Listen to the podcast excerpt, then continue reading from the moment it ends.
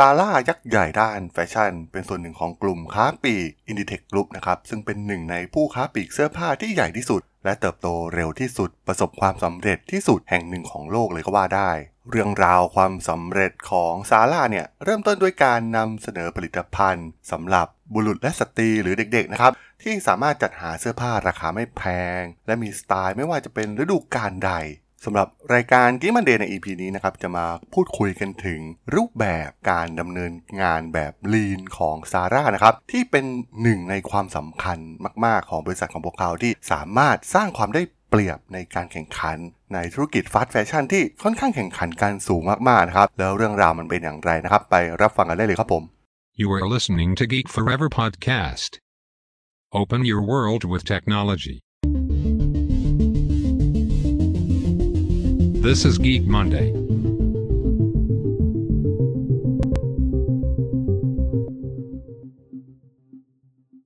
วัสดีครับ ผมดนทราดนจากดนบล็อกนะครับ และนี่คือรายการกิ๊กมันเดย์นะครับ รายการที่จะมายกตัวอย่างเคสดี้ทางธุรกิจที่มีความน่าสนใจนะครับสำหรับใน EP นี้มาว่ากันถึงแบรนด์เสื้อผ้ายอดนิยม หลายๆ คนน่าจะรู้จักกันดีอย่างซาร่านั่นเองนะครับ ต้องบอกว่าความสำเร็จของซาร่าเองเนี่ยส่วนหนึ่งเนี่ยต้องบอกว่ามาจากการดำเนินงานแบบลีนนะครับแล้วก็การสื่อสารที่มีประสิทธิภาพจาก ลูกค้าถึงผู้จัดการร้านตั้งแต่ภาคค้าปลีก ไปจนถึงส่วนการออกแบบตั้งแต่การผลิตไปจนถึงการจัดจำหน่ายนะครับ พวกเขาใช้ประโยชน์จากการดำเนินการแบบลีน เพื่อควบคุมการออกแบบ การตลาด การผลิต การขายปลีก และการจัดจำหน่ายในเกือบทุกด้าน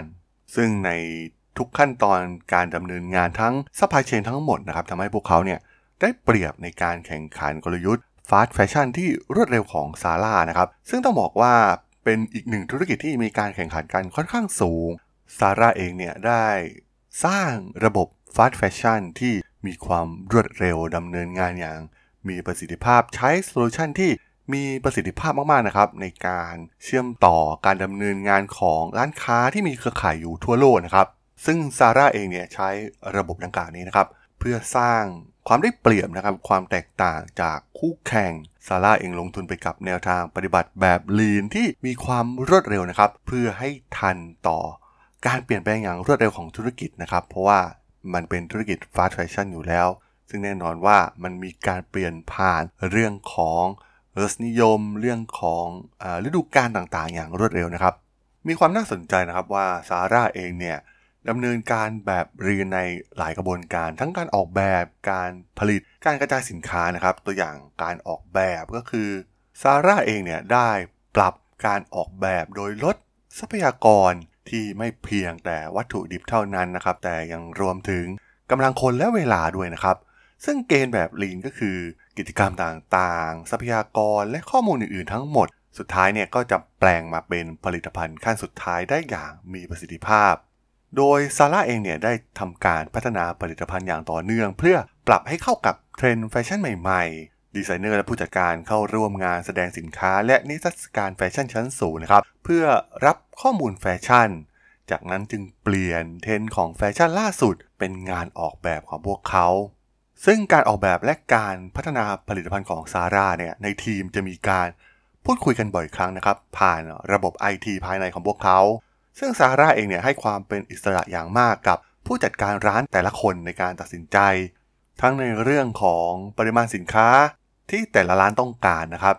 นอกจากนี้ผู้จัดการร้านยังสามารถตัดสินใจได้ว่าจะแสดงผลิตภัณฑ์ใดในร้านค้าของตน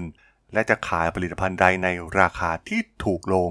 ความรับผิดชอบของผู้จัดการนั่นก็คือการตัดสินใจ ตามการวิจัยทางด้านการตลาด และแนวโน้มการขายที่อยู่หน้างานจริง ๆ ทีมออกแบบของซาร่าเองเนี่ยออกแบบรูปแบบใหม่ถึงประมาณ 12,000 รูปแบบต่อปีนะครับแนวคิดการออกแบบดังกล่าวเนี่ยขึ้นอยู่กับการสร้างการออกแบบใหม่เป็นประจำตัวอย่างเช่น ทีมดีไซเนอร์ของซาร่าเนี่ยได้ออกแบบใหม่ประมาณ 40,000 แบบต่อปี แต่สุดท้ายเนี่ยนำมาผลิตจริงเพียง1ใน 4 เท่านั้นนะครับซาร่ามักจะตามเทรนด์แฟชั่นของบ้านแฟชั่นชั้นสูง และนำเสนอผลิตภัณฑ์ที่คล้ายคลึงกันในราคาที่ต่ำกว่ามาก โดยใช้ผ้าที่ราคาไม่แพงนั่นเอง นอกจากนี้ยังพยายามนำเสนอสีสันและช่วงขนาดที่ใหญ่ขึ้นเพื่อตอบสนองความต้องการของผู้บริโภค ซึ่งหลังจากเรื่องต้นแบบของการออกแบบใหม่แล้ว ระบบจะใช้ระบบการออกแบบโดยใช้คอมพิวเตอร์นะครับเพื่อช่วยปรับแต่งสีและพื้นผิว ซึ่งด้วยเหตุนี้นะครับที่ทำให้อัตราผลิตภัณฑ์ที่ ล้มเหลวของซาร่าของผลิตภัณฑ์ใหม่ๆ จึงมีเพียงแค่ 1%ซึ่งน้อยกว่าอัตราเฉลี่ยที่ประมาณ 10%ของร้านค้าปลีกแฟชั่นอื่นๆ นั่นเองสำหรับส่วนที่ 2 ในเรื่องการผลิตนะครับ แน่นอนว่าทางซาร่าเองเนี่ยก็มีการปรับการผลิตแบบเรีนนะครับ โดยการบูรณาการทั้งหมด โดยใช้กลยุทธ์ เพื่อสร้างความได้เปรียบในการแข่งขันเหนือผู้ค้าปลีกแฟชั่นอื่น ๆ ในอุตสาหกรรมนะครับ ซึ่งโดยทั่วไปนะครับผู้ค้าปลีกเสื้อผ้าต่างๆ เครื่องนุ่งห่มมักจะพยายามรักษาต้นทุนให้ต่ำโดยจ้างงานการผลิตไปยังประเทศกำลังพัฒนานะครับ ซึ่งมีค่าแรงที่ต่ำสามารถลดต้นทุนการผลิตได้ แต่ในทางกลับกันเครือข่ายค้าปลีกของเครือซาร่าเนี่ยได้นำวิธีการทำธุรกิจที่หลากหลายที่ประสบความสำเร็จมาใช้งาน ผ่านการทำงานตลอด ห่วงโซ่ supply chain ทั้งหมด โดยการออกแบบภายในการผลิตการจัดจำหน่าย และการขายปลีกภายในองค์กรนะครับ ซึ่งเริ่มมาตั้งแต่วัตถุดิบนะครับ ซึ่งเป็นของบริษัทในเครือของพวกเขาอยู่แล้วนะครับ และข้อมูลอื่น ๆ ที่จัดหาโดยซัพพลายเออร์ภายนอก ผ้ามากกว่าครึ่งเนี่ยไม่มีการย้อม ซึ่งให้ความยืดหยุ่นสูงสุดในการผลิตเสื้อผ้าตามฤดูกาล หรือบริษัทภายในเครืออย่าง Comditel นะครับสามารถย้อมและแปรรูปผ้าสีเทา ให้เป็นลวดลายบางอย่างได้ภายในเวลาเพียง 1 สัปดาห์เท่านั้น เพื่อตอบสนองความต้องการของลูกค้าที่อยู่ปลายทางได้อย่างรวดเร็ว โดย Zara เองเนี่ยมีโรงงานผลิต 20 แห่งทั่วยุโรปนะครับโรงงานเหล่านี้เนี่ยใช้กระบวนการผลิตที่เน้นเงินทุนและจัดหาเสื้อผ้าที่ตัดเย็บแล้ว และผลิตภัณฑ์กึ่งสำเร็จรูปให้กับโรงงานปฏิบัติการภายในประมาณ 500 แห่ง เครื่องตัดและระบบอื่นๆ ที่เกี่ยวข้องจะผลิตสินค้ากึ่งสำเร็จรูป และเสื้อผ้าที่ตัดแล้วนะครับ ซึ่งจะถูกส่งต่อไปยังโรงงานปฏิบัติงานโดยตรง ซึ่งการบูรณาการทั้งหมดทำให้ทำทุกอย่างได้เวลารวดเร็วนะครับ มีความยืดหยุ่นสูง โดยการใช้การผลิตภายในบริษัทซาร่าจึงสามารถสร้างเสื้อผ้าสไตล์ใหม่ๆ ที่หลากหลาย ปริมาณและความถี่ในระดับที่สูงมากๆครับซาร่าปรับ ใช้การวางแผนการตลาด โดยลดระยะเวลารอคอยสินค้าและเพิ่มความยืดหยุ่นเพิ่มขึ้น ซึ่งซาร่าเองเนี่ยสามารถอัปเกรดผลิตภัณฑ์ภายในร้านค้าได้ภายใน 10-15 วัน จากการออกแบบไปถึงร้านค้านะครับ ซึ่งถือว่าเป็นเวลาที่รวดเร็วมากๆ นั่นทำให้สต็อกของซาร่าเนี่ยลดลงถึงระดับต่ำสุด และลดความเสี่ยงของสินค้าด้านแฟชั่นนะครับ ที่ค่อนข้างมาไวแล้วก็ไปไวมากๆ และยังทำให้ซาร่าเองเนี่ยใช้เวลาในการผลิตสั้นลง และมีความยืดหยุ่นในระดับสูง ผลจากการเสนอผลิตภัณฑ์จำนวนน้อยลงให้บ่อยขึ้นนะครับซาร่าได้รับราคาแบบเต็มเม็ดเต็มหน่วยมากขึ้นนะครับ ไม่ต้องลดราคา เนื่องจากขายในช่วงฤดูกาลของมัน และทำให้ได้กำไรสุทธิจากการขายที่สูงขึ้นนั่นเองซาร่าเองเนี่ยพยายามทำให้แน่ใจว่าร้านค้าสามารถนำเสนอสินค้าแฟชั่นล่าสุดให้กับผู้บริโภค ในช่วงเวลาที่พวกเขาต้องการได้นะครับ ซาร่าเปลี่ยนจากการออกแบบ ให้กลายมาเป็นเสื้อผ้าในร้านค้าได้ภายในเพียงแค่ 2 สัปดาห์เท่านั้น แน่นอนว่าระยะเวลารอคอยที่สั้นที่สุดอย่างที่เราได้กล่าวไป นั่นก็คือหนึ่งในข้อได้เปรียบทางการแข่งขันที่สำคัญที่สุดเหนือคู่แข่งของพวกเขานะครับ เมื่อร้านค้าปลีกของซาร่าจัดหาสินค้าแฟชั่นล่าสุดให้กับผู้บริโภค และได้ยอดขายจำนวนมาก คู่แข่งของซาร่าก็ยังคงพยายามปรับตามให้ทันนะครับ ซึ่งในการเปรียบเทียบระยะเวลารอคอยของสินค้า เมื่อเทียบกับคู่แข่งอย่าง H&M ต้องใช้เวลามากกว่า 20 วัน ส่วนไม่ต้องพูดถึงร้านค้าปลีกแบบดั้งเดิมที่ค้าขายกันทั่วไปนะครับ ต้องใช้เวลาถึง 4-6 เดือนเลยทีเดียว ซึ่งแน่นอนนะครับ วิธีการต่างๆ การดำเนินการแบบลีนทั้งหมด ก็จะทำให้ซาร่าทำงานเป็นระบบมากขึ้น ส่งผลไปในเรื่องการกระจายสินค้าคงคลัง ซึ่งแน่นอนว่าพวกเขาก็ได้สร้างศูนย์กระจายสินค้า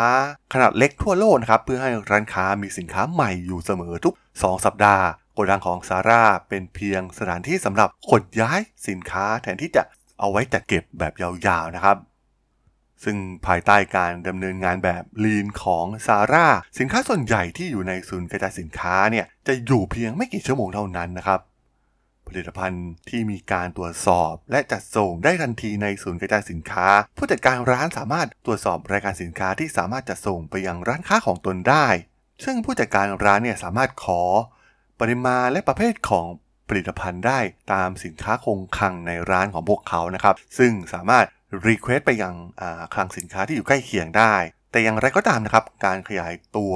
ของซาร่าก็ทำให้พวกเขาเนี่ยต้องมีการปรับการกระจายสินค้าอย่างต่อเนื่องซาร่ากำหนดเวลาการจัดส่งตามโซนเวลานะครับ เพื่อให้แน่ใจว่าการกระจายสินค้าเนี่ยมีประสิทธิภาพสูงสุด แน่นอนว่าทั้งหมดทั้งมวลซาร่าใช้วิธีการดำเนินการแบบลีน เพื่อสร้างความได้เปรียบในการแข่งขัน โดยสิ่งสำคัญก็คือการลดระยะเวลารอคอยสินค้าให้เหลือน้อยที่สุดนั่นเองครับผมสำหรับเรื่องราวของการดำเนินการแบบลีนกับซาร่า ใน EP นี้นี่ผมก็ต้องขอจบไว้เพียงเท่านี้ก่อนนะครับสำหรับเพื่อนๆที่สนใจ เรื่องราวธุรกิจเทคโนโลยีและวิทยาศาสตร์ที่น่าสนใจที่ผมจะมาเล่าให้ฟังผ่านรายการพอดแคสต์ก็สามารถติดตามมาได้นะครับ ทางช่อง Geek Forever Podcast ตอนนี้ก็มีอยู่ในแพลตฟอร์มหลักๆ ทั้ง Podbean Apple Podcast Google Podcast Spotify YouTube แล้วก็จะมีการอัปโหลดลงแพลตฟอร์ม Blockdit ในทุกๆ ตอนอยู่แล้วด้วยนะครับถ้าอย่างไงก็ฝากกด Follow ฝากกด Subscribe กันด้วยนะครับ แล้วก็ยังมีช่องทางหนึ่งในส่วนของ Line แอด ที่แอดทรดน t h a